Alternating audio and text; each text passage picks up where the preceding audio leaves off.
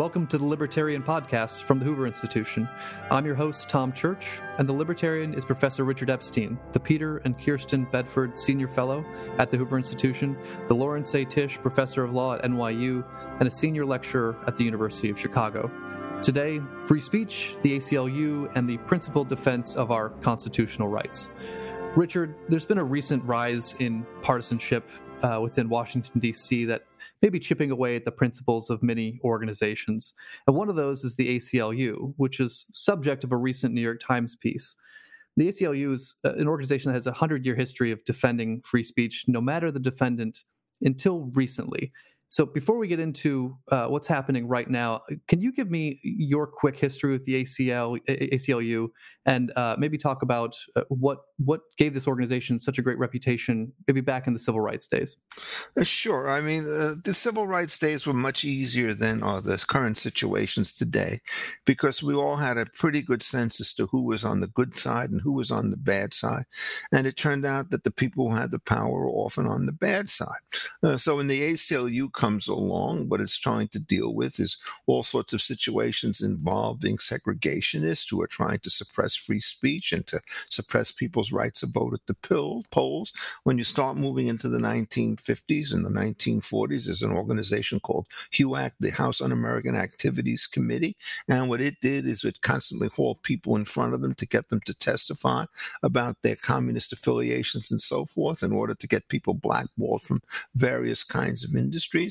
And what the ACLU did is it defended all of these individuals. It was regarded in many ways as a necessary and heroic act because many of the people who were involved were charged of being communist or having communist sympathies and affiliations.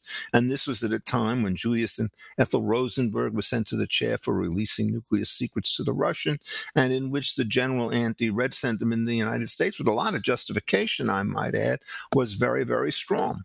And so it took a certain degree of courage to say, no matter what you think about the general politics, there's certain kinds of procedures that we're supposed to follow in criminal investigations and so forth apply every bit as much uh, to the to these people as anybody else. And so the ACLU became very, very well known for the following proposition: We defend ardently those people with whom we disagree. Our job here is not to defend the message. Our job is to make sure that there's no prosecution of the messenger.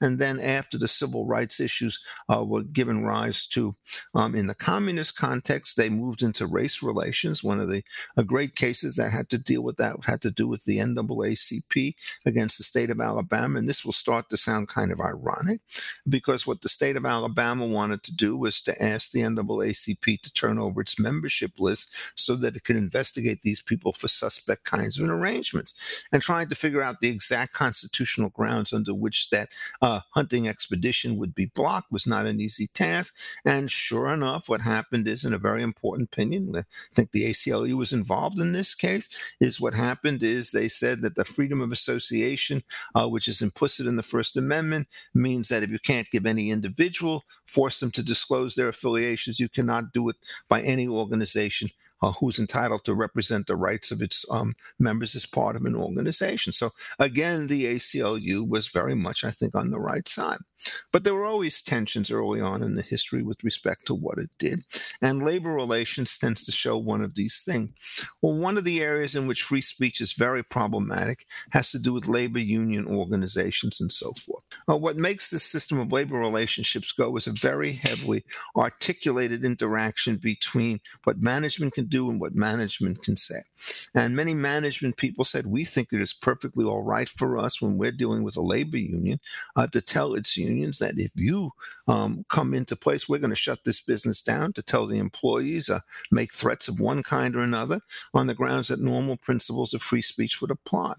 And what happened in those particular cases is the uh, Supreme Court said in order to make the labor relations system go, uh, what has to happen is you have to put certain kinds of limitations on employers' speech, or otherwise its ability to threaten and its ability to promise will make labor organizations impossible to achieve.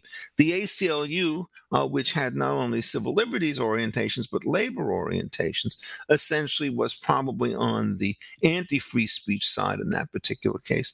And to this day, um, many of the rules that are associated with freedom of speech um, uh, that we have to deal with. Uh, well, it turns out that um, uh, the unions um, basically have the support of the uh, ACLU, notwithstanding the fact that the free speech principles might point in the other direction.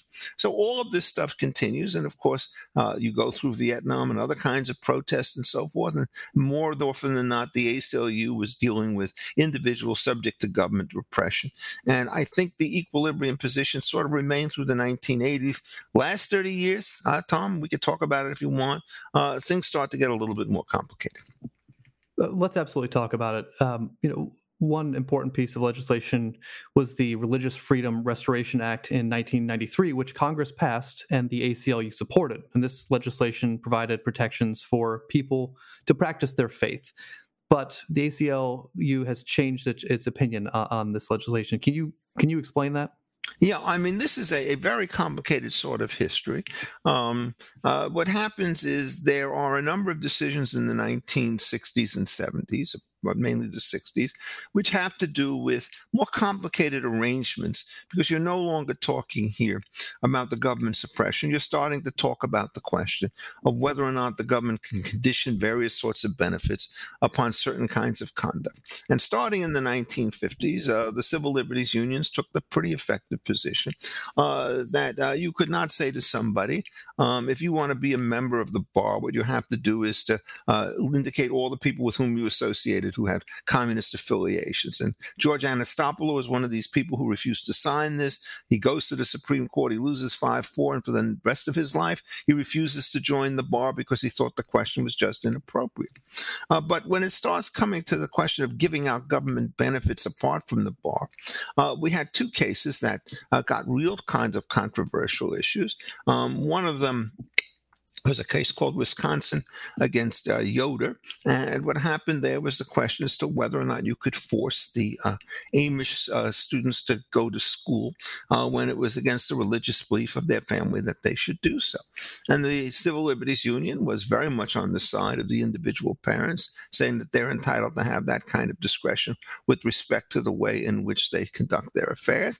And it turned out that they won. And there was a huge battle, as you could imagine, because many other people would say the socialization associated with public education is so important that you cannot let your children stay out of this particular system, particularly if the kind of education that you're going to supply is not going to be an obvious substitute for what it is that uh, uh, is done by the uh, uh public schools. Uh, there was a earlier set of cases called Pierce and Meyer back in the 1920s. And what that sort of held was that uh, you could run a private school and teach it in German.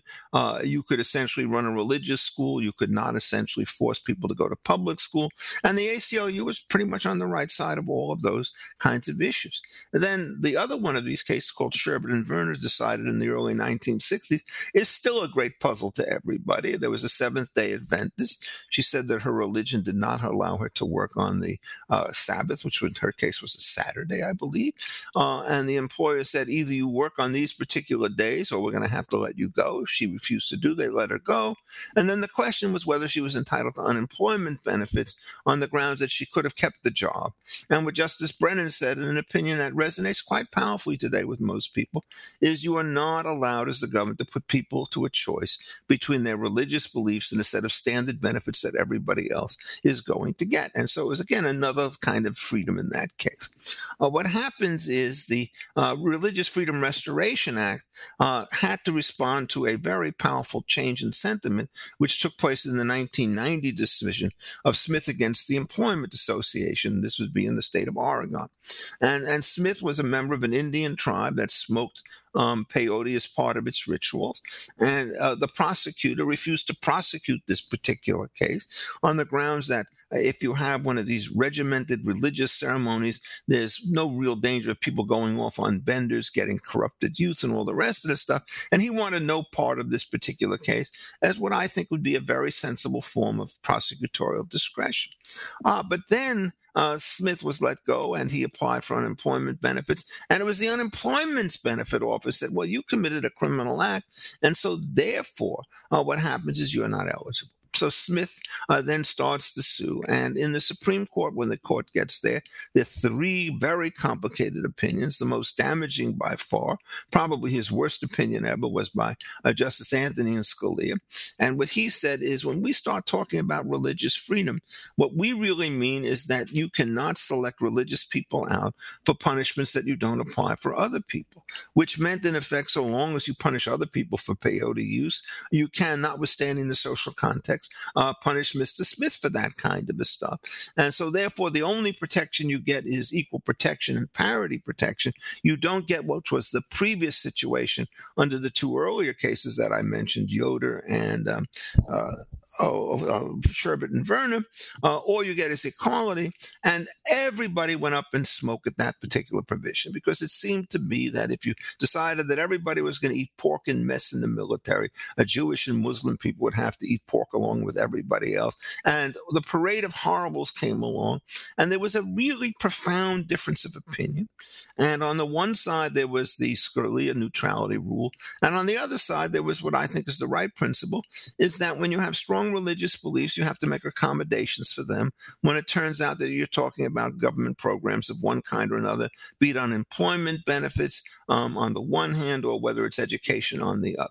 And this position got complete bipartisan support, um, left and right. And this statute passed in 1993 pretty much by acclamation. And what it did is it cited essentially both the cases that I just mentioned, saying this is the rule. And if the government wants to restrict some religious freedom, it can't do it in the name of neutrality. It has to show that there is going to be um, it can do that unless the other guy can show that there's a substantial interest on the other side. And then you ask whether or not they pick a means which is too broad or too narrow to start to deal with this. And so it was back to the accommodations question in which the government had to have a strong end on the one hand and it had to pick narrow means on the other. And, and this lasted for a while. And so by the time you are here, uh, you're seeing religious liberties. And the question then comes, and I, I can continue the story if you'd like what happens in the next 20 years about the nature of the kinds of cases that leads the ACLU to change its mind on religious freedom.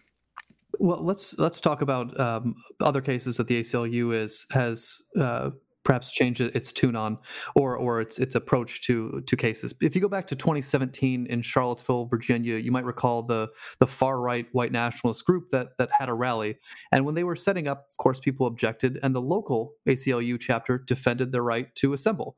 Uh, but then the the rally turned violent. Uh, dozens, hundreds of people were were injured, and afterward, uh, the national ACLU issued new guidance that discouraged taking cases that might, and I quote, give offense to marginalized groups. So, how do you square that with the ACLU's uh, past principle of, as you said, defending those with whom they disagree with? Well, it doesn't square very, very well. Uh, marginalized groups, of course, is a kind of a code word which says that preferential treatment has to be given to certain people who are thought in some way, shape, or form to uh, be lacking in political power. There is a very low correlation between those groups that the ACLU will call marginalized on the one hand and people who lack power on the other. So the gray rights movement and the civil rights movement and Black Lives Matter are juggernauts. They are much more powerful. On the other hand, what you do is you have evangelical Christians, and this, of course, is one of the cases where things start to break.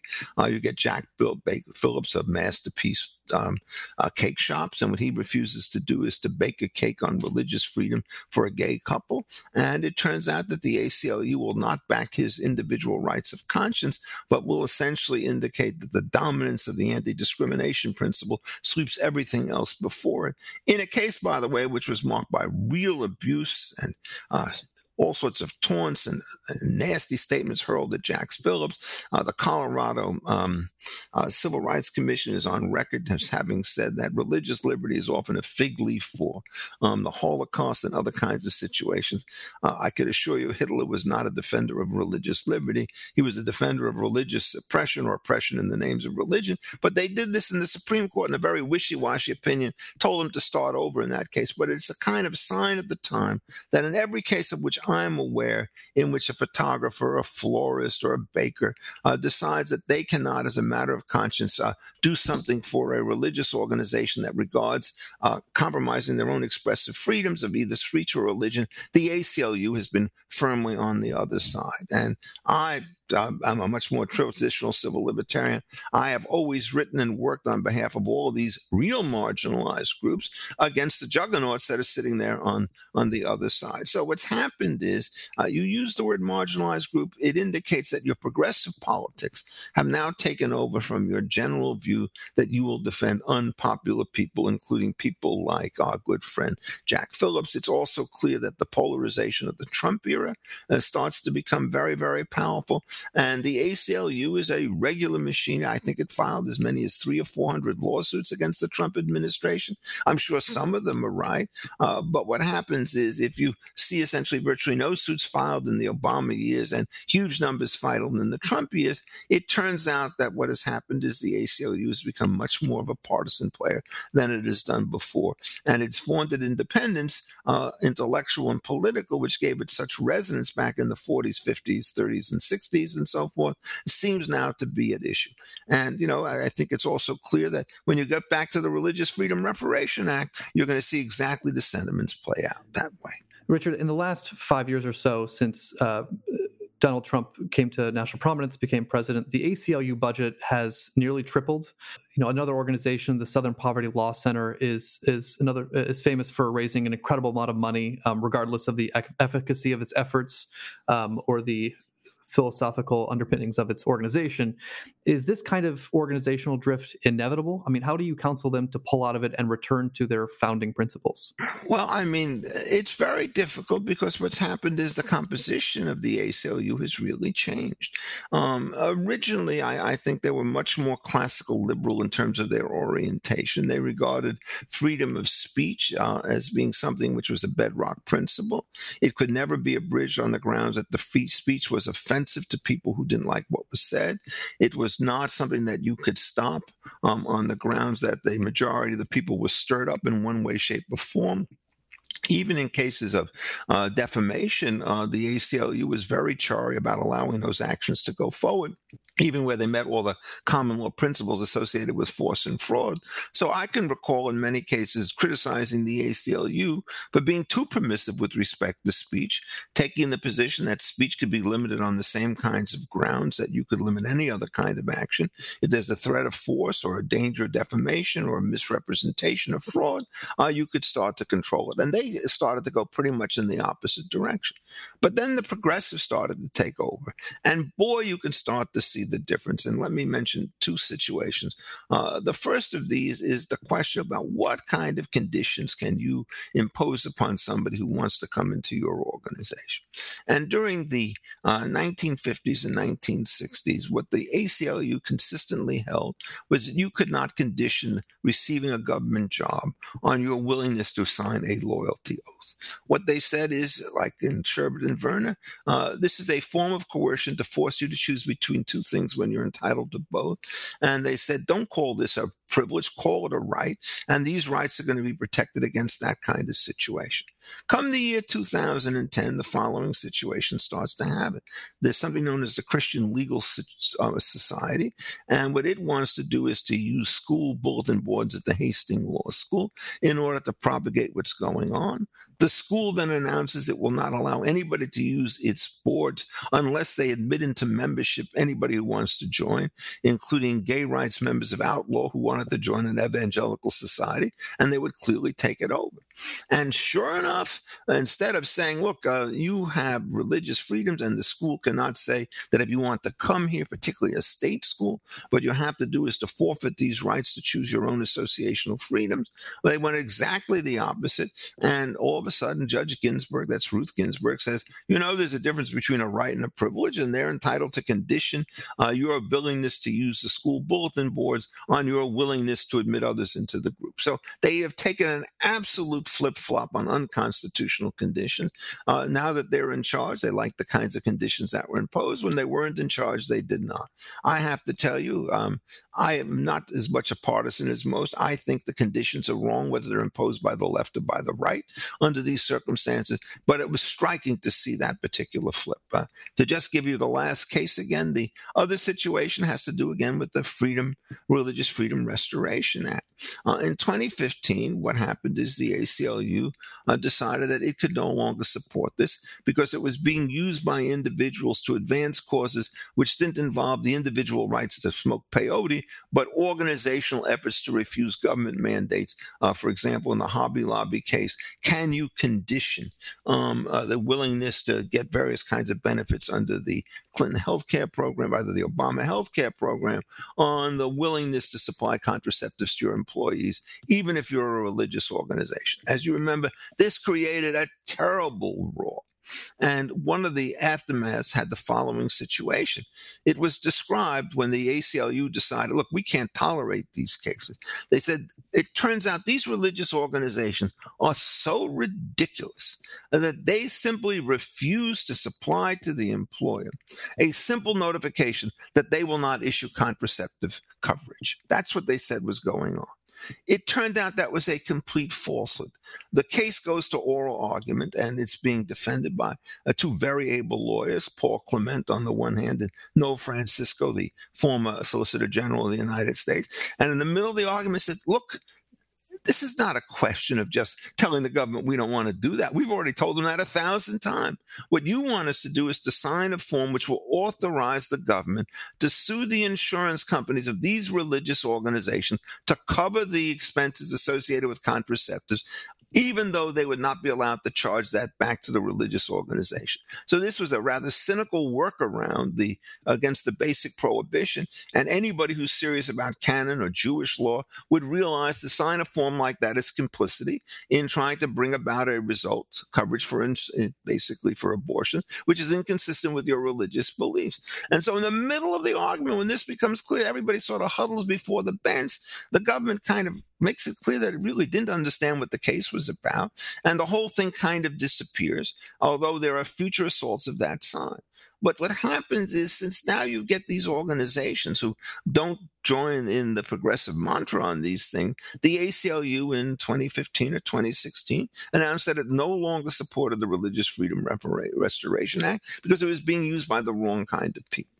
And so, but the story you see in the New York Times was about a guy Goldberger, I guess, who was 79 years old, thinking back on his life. He was early ACLU. I'm early ACLU in some sense, not late ACLU, but now there's a absolute battle for the soul within that organization. To what extent are you willing to prepare to defend unpopular people like Jack Phillips in the Masterpiece Theater and uh, or Cake Shop? And to what extent are you going to make yourself an agenda and an assistant to the progressive agenda, which regards discrimination on these particular grounds as the greatest wrong? I'm very clear on this in my own mind, and this goes back to the very fine opinion that Harry Blackmun wrote in the uh, Smith v. the Employment Office, in which he said, look, um, you do not have a justification to override religious freedom on the grounds that you have to enforce an anti discrimination law. And the correct way to understand that is anti discrimination rules do make sense as a counterweight to monopoly power, but they become truly coercive when you start to use them in competitive industries or in social settings which have no sign of that. Harry got it right. Scalia got it wrong. He never backed off of that particular position. And what happens is, and I think there's a lesson to be learned here. If what you do is you get a constitutional decision wrong, and somebody tries to correct it by legislation, uh, the fix is never as good as getting it right in the first place. And so what happens now, there's a very large space in which political organizations can maneuver, and these organizations will take after isolated religious individuals claiming that they're where the basic shtick is always the same. I'm going to say that I'm weakless, weak and hopeless and disorganized, so I can beat you up with a club, even though in fact you are weak and disorganized. It's not a fair fight when you're trying to figure out how Jack Phillips stands up against everybody else. Uh, but it turns out that the ACLU in cases like this is on the wrong side. They should, I believe, return to the principles of their origin.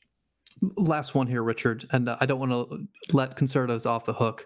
Um, Governor Abbott of Texas just signed a bill that outlaws businesses, government entities from requiring vaccine passports or any vaccine information of customers.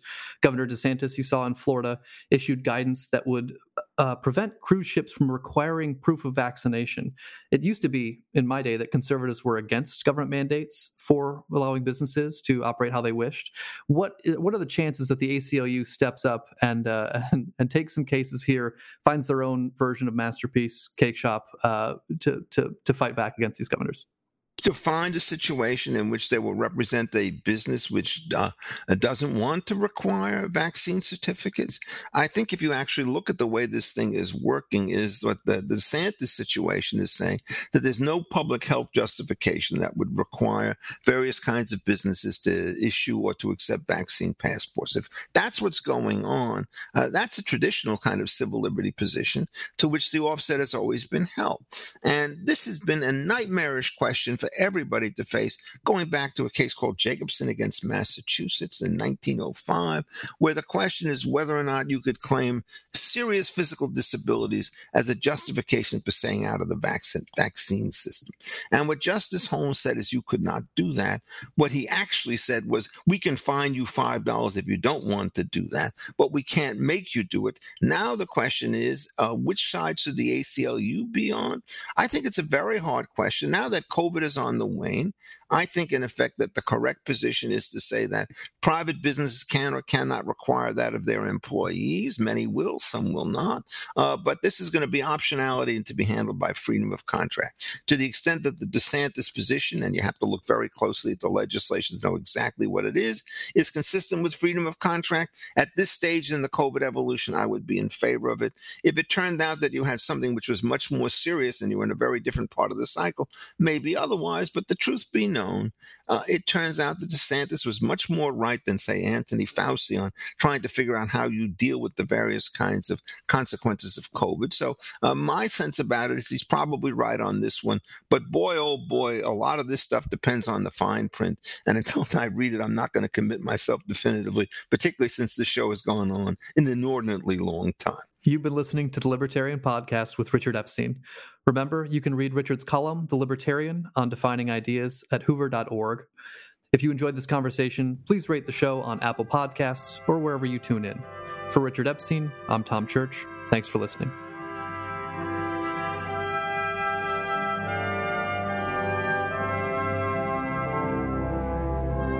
This podcast has been a production of the Hoover Institution, where we advance ideas that define a free society. For more information about our work and to hear more of our podcasts or see our video content, please visit hoover.org.